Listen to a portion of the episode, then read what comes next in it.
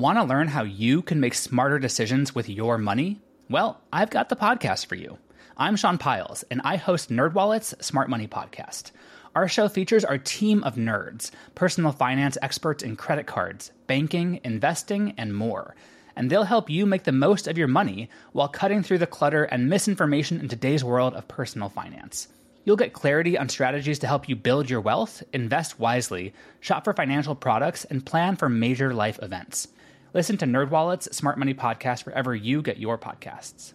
Have you ever wondered how inbred the Habsburgs really were? What women in the past used for birth control? Or what Queen Victoria's nine children got up to? On the History Tea Time podcast, I profile remarkable queens and LGBTQ plus royals, explore royal family trees, and delve into women's medical history and other fascinating topics. Join me every Tuesday for History Tea Time, wherever fine podcasts are enjoyed. The Box of Oddities is now a Castbox original. Castbox is the fastest growing, highest rated podcast app on both iOS and Android, where you can find all your favorite podcasts. You can listen to The Box of Oddities wherever you access your podcasts. But we hope you give Castbox a try. The curator is greatly pleased with Castbox. We think it's the best. What follows may not be suitable for all audiences. Listener discretion is advised. The world is full of stories. Stories of mysteries, of curiosities, of oddities. Join Kat and Jethro Gilligan Toth for the strange, the bizarre, the unexpected as they lift the lid and cautiously peer inside the box of oddities. How's your butt? It hurts. Does it? hurts real bad. Yeah. Yeah, we went we went to the trampoline park yesterday. you were adorable, by the way. Oh, thank you. uh, we had a lot of fun. It was a blast. I didn't realize uh, about these muscles I had had here, um, but I feel them now. Yeah, yeah. Yeah. Can I feel them now? No. Um, but yeah, the entirety of me is achy. And then last night, oh my gosh, I was so tired, and uh, we went to bed so early. Yeah, it was like seven thirty. we did have like a, a half a movie left to watch, so we we watched that. But yeah, I think it was. I don't think it was any later than eight when we went to sleep. We didn't even eat dinner. No, though I will. I will say this: um, someone in the middle of the night got up and had a, a little snack of treats Yeah. uh, and yeah. potato chips. Yeah, yeah. I um I woke up hungry because uh well we didn't have dinner, so I snuck out into the kitchen Mm-hmm. and I uh, usually I just snack standing over the sink. But I was so exhausted that I decided to sit down. So exhausted from watching me jump on the trampoline. Yeah, it was exhausting. And so but but the good thing is I I did eat healthy. I only had a half a can of Pringles. Right, which many of them ended up on the floor. That's how I knew you got up in the middle of the night to have a snack because you're it. like a little mouse. Damn it. And you make your way out and leave crumbs all over the floor. So I can find my way back to the fridge. And then a coworker of mine yesterday was saying, "Don't worry about being sore after the trampoline thing because if it doesn't hurt you while you're doing it, then you won't feel sore afterwards." Uh-huh. And I was like, "That is 100% not true." Every time I have been in a lot of pain after doing something, it was after I went, "Oh, this isn't so bad." But she's one of those people who's oh, who just you know she says a lot of things anyway, Yeah, and then says, "Believe me." Yeah, right. you can always tell when somebody says "believe me" after it. You can't believe them. Yeah. yeah. And as far as the trampoline park goes, congratulations on not peeing yourself. Thank you Yeah, much. Yeah, I knew you Yep. Mm-hmm. were concerned about that. I have that concern no matter where I am. So That you're gonna pee yourself. Yeah. Mm-hmm. Okay. Well, you've done a really great job so far. mission accomplished. So it's the box of oddities. You can find us on all of our social media. You can uh, you can email us at curator at theboxofoddities.com. Facebook, Instagram, Twitter, Goodreads. We love hearing from you. oh my gosh, and we love seeing the merch. Every once in a while, we'll get a photo of someone wearing their Freak Flag T-shirt. Or Did you see the little baby? I will post that this week. This is so cute. Oh my gosh. I'm Looks to be about five months old, wearing a box of oddities onesie, Oh, I love it. raising your kids right. I want a onesie. All right, so you go first on this episode. I thought I went first last time. No, I went first last time. No, I can't keep track of this. It's exhausting. I'm so tired. no, it's still the want me to- you trampolines. Do you want me to sing my, my "What You Got for Me" song while you're while you're looking for your? No, thank you. Okay, I'm going to continue with our series of uh, profiles of eccentric people Ex- today. excellent. I love eccentric people. And I want to introduce you to Henrietta Howland, aka Hetty Green. Uh, she's nicknamed the Witch of Wall Street. She was an American businesswoman and financier known as the richest woman in America during the Gilded Age. Oh wow. Also, incredibly eccentric and frugal beyond words. I love it. I'm loving it so far. So Hetty was an only child, and her mother was uh, pretty sickly after she was about the age of two, and so her father and grandfather saw to her care. They trained her to handle money shrewdly from a very young age, reading the stock market reports to her as regular parents would read bedtime stories. So this was for real. When she was 13, Hetty became the family bookkeeper. And this was a very wealthy whaling family. Like they handled their money, they knew what they were doing, and they put their money in the hands of 13 year old Hetty. At the age of 16, she enrolled at the Eliza Wing School, where she remained until she was 19. Hetty's mom, Abby Robinson, died in 1860, leaving her daughter $8,000, which was equivalent to about $218,000. Okay. Okay. Um, shortly after her mother's death, an aunt bequeathed Hetty $20,000. That would be about $545,000 in today's money. Then her father died in 1865, leaving Hetty approximately $5 million, Uh, Gilded Age money. which would be equivalent to about $79 million today. God. Um, that included a $4 million trust fund that drew annual earnings, and Hetty mostly used that money to invest in Civil War bonds. Now, when Hetty's aunt, whose name was Sylvia Howland, died in 1868, she left $2 million to charity, and Hetty was incensed. She actually challenged the will in court and presented what she claimed was a previously written will that left everything to Hetty. Uh, there was a clause in that will that specifically invalidated any subsequent versions of the will, which uh, seems a little sketchy to me. In the case of Robinson versus Mandell, which is notable as an early example of the forensic use of mathematics, it was ultimately decided against Robinson after the court ruled that the clause invalidating future wills and Sylvia's signature to it were forgeries.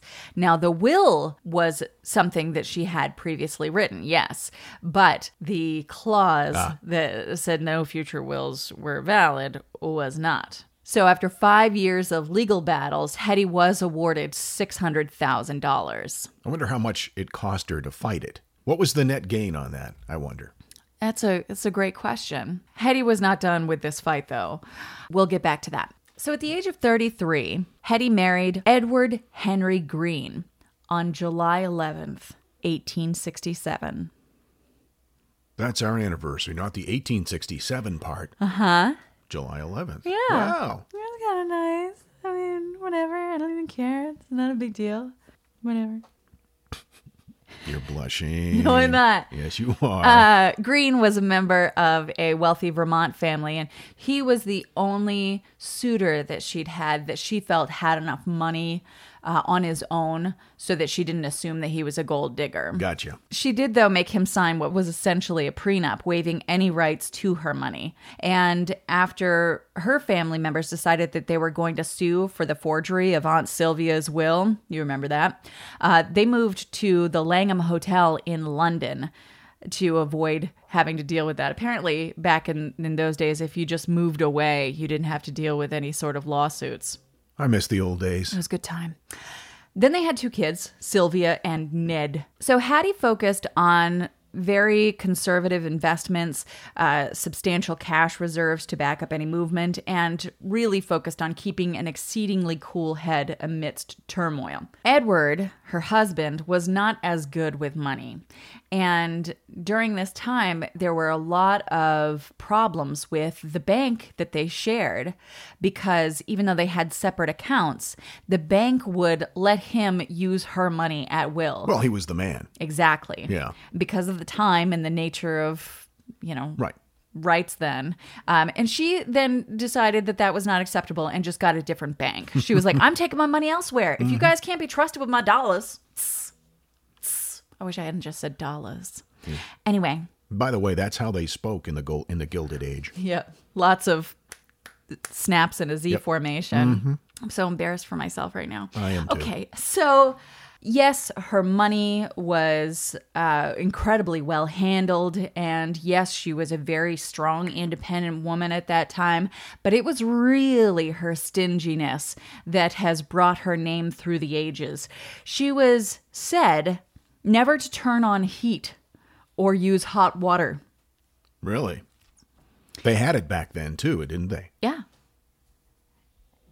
She had uh, an old black dress and undergarments that she wore until they wore out. She would wear the same dress until it would wear out. In her undergarments? Mm-hmm. I mean, she, would change she would them. wash them, She would but- wash yeah, them. okay, good. But wear them until they were threads. It was said that she did not wash her hands because she didn't want to waste the soap.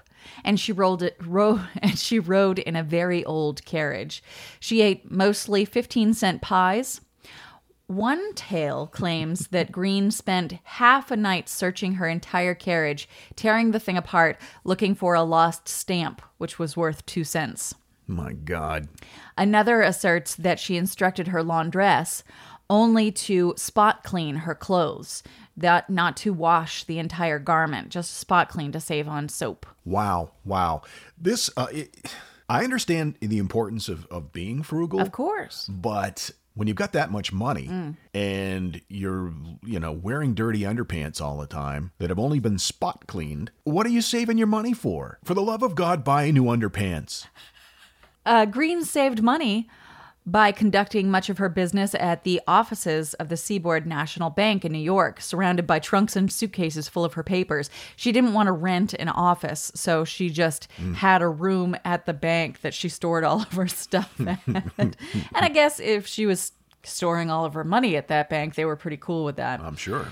Uh, later, rumors claimed that she had switched from 15 cent pies to oatmeal and uh, would only heat that oatmeal on an office radiator.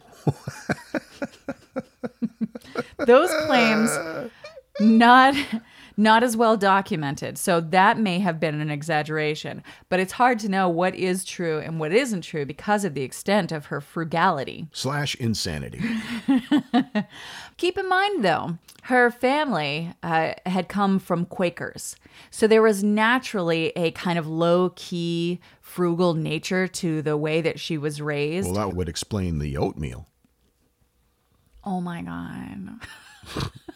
You're ridiculous. Because of Quaker Oats. I know, Yeah, right. You see. Yeah. Good one, sweetie. Thanks. And um, there is some uh, speculation that because of the mostly male dominated nature of the, the business that she was in, and because she didn't Eh, try to impress people, her dress was described as very dour, that people found it very easy to to share these stories of her frugalness and called her the witch of Wall Street. Well, she heated oatmeal on a radiator. Allegedly. So, as a child, Ned, Hattie's son, Hetty, I keep calling her Hattie, it's Hetty. So, when Hetty's son, Ned, broke his leg as a child, she tried to sneak him into a free clinic for the poor. Mythic accounts of her storming away after being recognized were shared. eventually, she did pay her bill and admitted that um, she should have taken her son to other doctors, and eventually did, but not soon enough because his leg did not properly heal. And even though he suffered through years of attempts to fix that leg, his leg had to be amputated. Oh no. Yeah. Gee, I'm I'm sorry, Ned, that uh, I cost you your leg because of my frugality. Here, have some radiator heated oatmeal. When Hetty's kids grew up and they left home, uh, probably very happily, uh, Green moved repeatedly among small apartments in Brooklyn Heights and Hoboken, New Jersey, mainly to avoid establishing a residence permanent enough to attract the attention of tax officials in any one state. Oh my gosh. In her old age, this is an example of how, you know, her skimping on medical costs did not extend just to her family. It, it, it counted for her too. She developed a horrible hernia and eventually went to the doctors. It was very begrudgingly. She didn't want to, hmm. but she did. And when she stripped down to her old undies, uh, they discovered that the way that she had been dealing with this hernia and for some time was to jam a stick between her underwear and the part of her body that was jutting out from the hernia. No. And her doctor was like, dude, that's not how we deal with things. You're going to have to have surgery for that. And when he said that the surgery would cost about $150, she jammed that stick back in and stormed out screaming that they were all robbers. Wow. she wasn't going to have it. My God. So eventually she died because you can't live like that. Not with a stick in your hernia. July 3rd, 1916, Hetty Green died at the age of 81 at her son's New York City home. According to her long standing world's greatest miser entry in Guinness Book of World Records, she died of apoplexy after arguing with a maid over the virtues of skimmed milk. The New York Times reported she suffered a series of strokes that led to her death. Wow. How much was she worth when she died? Does it say? Estimates of her net worth ranged from $100 million to $200 million, which in today's dollars would be about 2.25 billion to 4.5 billion. Wow. So she was like the Gilded Age version of Kylie Jenner. She was she was something. Well, Kylie gets a million dollars just for one Instagram post. Well, we're talking billions. Yeah. Billions. Yeah. Well, I just read an article that said that. Uh, Why do you some- know so much about Kylie Jenner? Moving on. No, it just popped up in my feed. Um, that that she is estimated to be worth about a billion dollars on her own, and that she could, ver- or very close to it, she could be the first self-made female billionaire. But define the term self-made. That implies that you started with nothing. Yeah, but who starts with nothing? Americans? Probably no. Some Americans.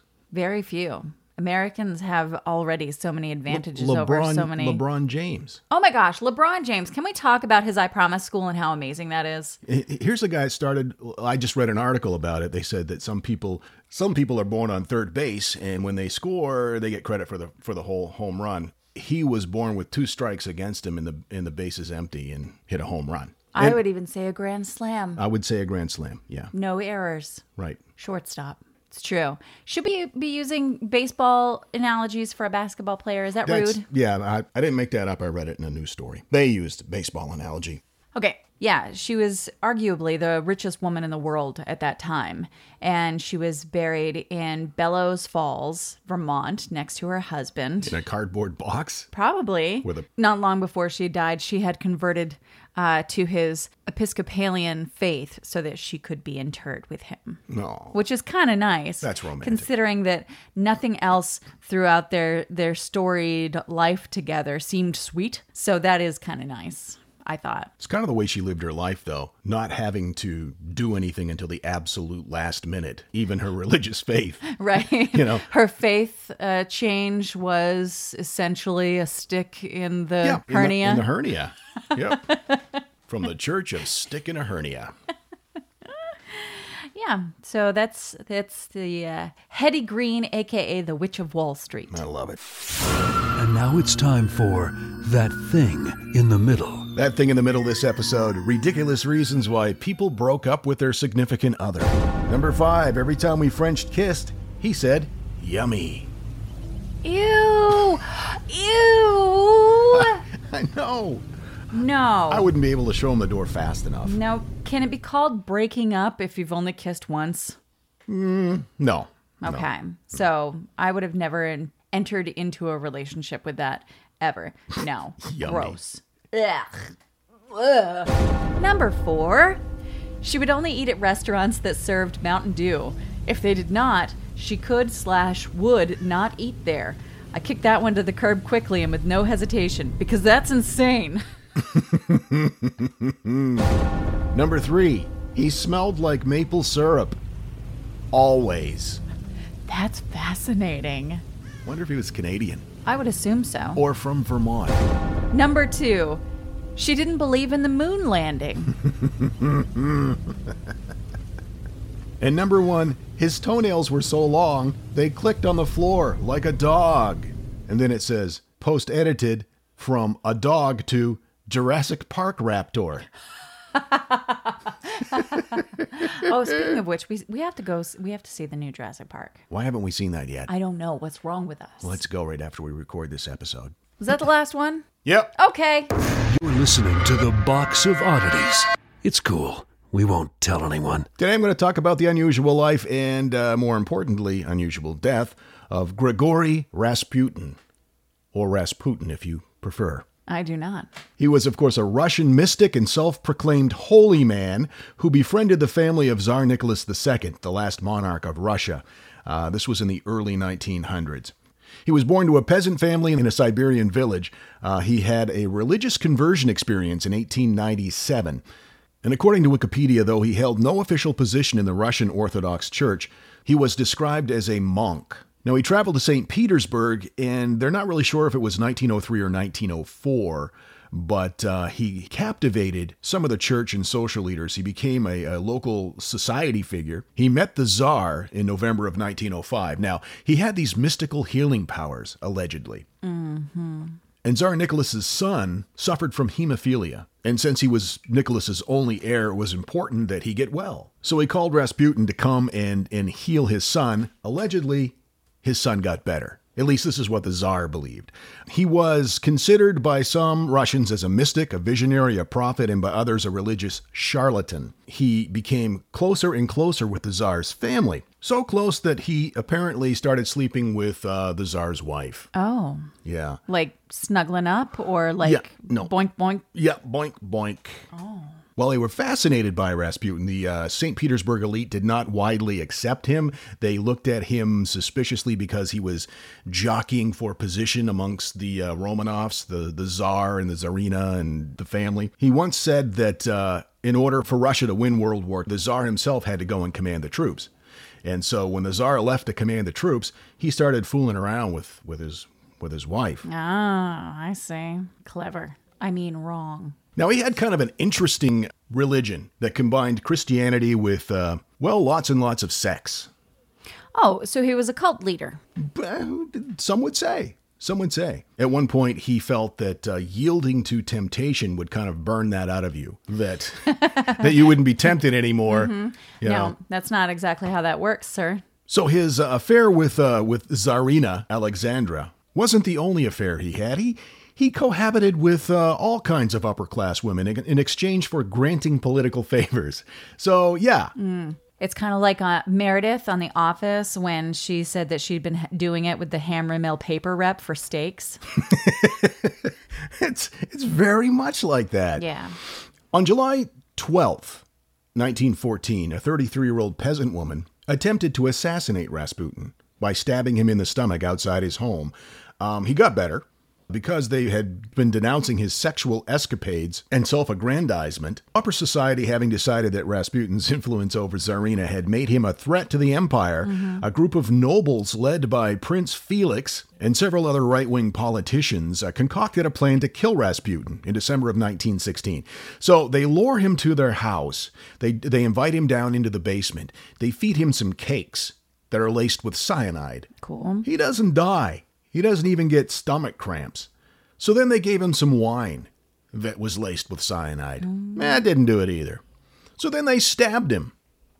And that didn't do it. But did they stab him with a knife laced with cyanide? I don't know if that's the case or not. Around 2:30 in the morning, uh, his would-be assassin excused himself to go upstairs where his fellow conspirators were waiting. Taking a revolver, he went downstairs into the basement, referring to a crucifix that was in the room, told Rasputin he'd better look at the crucifix and say a prayer, and then shot him once in the chest. Believing him to be dead, they then drove to Rasputin's apartment, wearing Rasputin's coat and hat in an attempt to make it look like he had gone home for the night. So they get back, and he's not dead yet. So they shoot him again, and then they throw him in a frozen river. Now, his body is recovered. It actually somehow washed up to the shore, and there are rumors that his fingernails and tips of his fingers were bloody from trying to break through the ice. That he really? was so still he was alive. still alive. Whoa. But now here's where it gets interesting. Sometime around this point, when they found his uh, body, the legend is it was missing one particular part. His dong? Yep. And they soon discovered why it was he was so popular with the ladies. Because he was a lady? No, he had a 13 inch penis. How? But it was missing. Oh, it, it, it surfaced again. Oh, it surfaced. I see. Yep. Okay. I'm confused. Somebody cut off his wang after he was dead. In the 1920s, a group of Russian women in Paris were said to have gained possession of an item they believed to be Rasputin's penis and began venerating it. Uh, the relic may have been kept in a wooden casket, and the legend is that uh, bits were taken off and given to disciples. Oh, no. Rasputin's daughter Maria reportedly heard about the cult, expressing her disapproval in the passing around of her father's dong, apparently, and uh, she was in strong terms denounced it. She uh, took possession of whatever it was that they were worshiping. Naturally, there was no solid evidence at this point that it was, in fact, Rasputin's dick. In 1994, an American turned up claiming he'd found Rasputin's dick in a storage locker in California. Allegedly. Rasputin's daughter Maria was living in California, and a lot of her stuff was in a storage locker that he bought.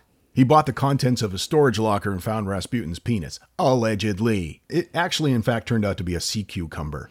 Yeah. Yeah. But now the Museum of Russian Erotica claims that they have it. And Atlas Obscura contributor Kristen Winnett visited and got a picture, which means you can actually see it now with your own two eyes. Uh, it's been described as uh, looking a lot like the back leg of a pig. I mean, it's huge. It doesn't look human. I mean, it looks human, but it's Doesn't look like a human. That would be weird. I have a dong that looked like a tiny person, like with arms and legs. Oh, that would be upsetting. Like just waving at you. No, stop that. Neck's so long. It's very upsetting. So people now make a pilgrimage to the Museum of Russian Erotica to see Rasputin's dick. But here's the thing it's not just out on display. You have to go to the uh, gift shop and, and ask them to let you in to the back room. Well, that's clever. Yeah. And let's face it, there have been cultural obsessions with famous male genitalia. For example, Hitler's penis was supposedly bequeathed to his son Ivan after his death by the Russian army. I did not know this. This is according to Atlas Obscura. Uh, infamous uh, gangster John Dillinger's parts are supposedly housed in the walls of the Smithsonian, although they claim that that's not true. Not inside the wall, but you know what I mean. Yeah, that's weird. And Napoleon Bonaparte's parts, which are sadly only an inch and a half, and often compared to a shriveled seahorse, according to Atlas Obscura, uh, belong to a man named Evan Lattimer, who bought the Emperor's package for uh, $3,000 in 1977 at a French auction. The Museum of Russia Erotica's founder, Igor Knyazkin, takes particular pride in the fact that his specimen, which is of dubious origin, is larger than the one attributed to the French emperor. By having this exhibit, he says, we can stop envying America, where Napoleon Bonaparte's penis is kept. It cannot stand comparison to the organ of our 30 centimeters. That's just the weirdest thing ever to be proud of. Well, better that than missiles. You know? I guess that's true. Same thing, though. Yeah. So here's what happens when they let you in to see Rasputin's penis. Okay. Visitors are uh, led into the Rasputin room of the museum where they're greeted by a life size figure of the darkly bearded man. Behind him, there is a five foot tall glass case with a round red curtain obscuring something inside. Around the perimeter of the room, number of props and plaques and things like that. One station looks a lot like uh, Rasputin's bedroom, with a bed, a curtain, a side table, and when you walk past an old telephone, an old style telephone rings, you pick it up. The voice, who is supposedly Rasputin himself, mumbles out a clue to his untimely demise. By the time you've made it around the entire room, at, you're asked to uh, push one of three buttons, and only one of them will reveal the subject of what we're talking about today, which is Rasputin's dick. That's so strange. Now, clearly, all of this kind of straddles the line between legend and reality and myth and fact, and you know, nobody's really sure if that is Rasputin's dick. It is a body part long storied. I mean, it's a long story, really long. But seriously, you know, if this is true, who who thinks of doing that? Also, does his Wang have healing powers? That's what they say. The idea is that because he was a quote unquote healer, that his dong now carries those healing powers. Well, apparently it carried some healing powers when he was alive. Um, Sexual healing? yeah, Is that what you're getting at? Um, yeah. Sexual healing. Ah. I feel like it belongs in the penis museum. In Iceland, that's what this kind of reminded me of. Apparently, there's a line to see his penis, even to this day. Well, I probably won't be posting a photo of that on our Facebook page. Yeah, but if you want to see Rasputin's uh, penis, you can just Google Rasputin's penis. Yeah, I mean, so there you go. There you have it. Pretty fortunate there. What a world we live in. Just don't do it at work. No. No. NSFW. NSFW indeed. But we'll post other stuff. You can find that on Facebook, Instagram, uh, Twitter. Uh, we share our, our book reads on, on Goodreads. It's a good time on the, the social media. Maybe we could just post a picture of the back leg of a pig. and you can use your imagination. But whoa, yeah. The Box of Oddities, two times a week. We enjoy having you here. We'll have another episode drops on Thursday, Thursday. Until then, keep flying that freak flag. fly it proudly. And be careful where you Google Rasputin penis. And so, let it be known that the box of oddities belongs to you, and its fate is in your hands. The Box of Oddities commits to the telling of stories, stories of the strange, the bizarre, the unexpected. We wish to offer our deeply felt gratitude and appreciation for your patronage. TheBoxOfOddities.com. On Facebook at facebook.com slash box of oddities podcast on twitter at box of oddities and instagram at box of oddities podcast copyright 2018 all rights reserved All right. Give me some levels there, you. Levels, levels, levels, levels, levels, levels, levels, levels, You have lovely levels. levels, Levels. levels. Hmm. Hi, I'm Neil, And I'm Ken. and we are from the Triviality Podcast, a pub trivia style game show where a lack of seriousness meets a little bit of knowledge. Join us each week for an hour long game of general knowledge trivia featuring special guests from around the world, plus tons of extra themed episodes. If you want to improve your trivia game, Or you just want to scream at us in your car when we get easy questions wrong, then we're the show for you. Find Triviality on all your favorite podcast apps. but you know that because you're already listening to a podcast. Hello, everyone. Stakuyi here, And I'm Gabby. and we are the hosts of History of Everything, a podcast which you can probably guess by the name is, well, I mean, it's about everything. Do you want to know why people thought potatoes were evil and would give you syphilis? Are you curious about all the stories of the terrible and stupid ways that people have kicked the bucket over the years? Do you want to hear tales about all of the different badasses of history and the lives that they had brought to life? Well, if so, then look no further. History of Everything is just the right podcast for you. It's available on Spotify, Pandora, and anywhere else that you get your podcast from. Join us for some fun and just see how weird and wacky history can be.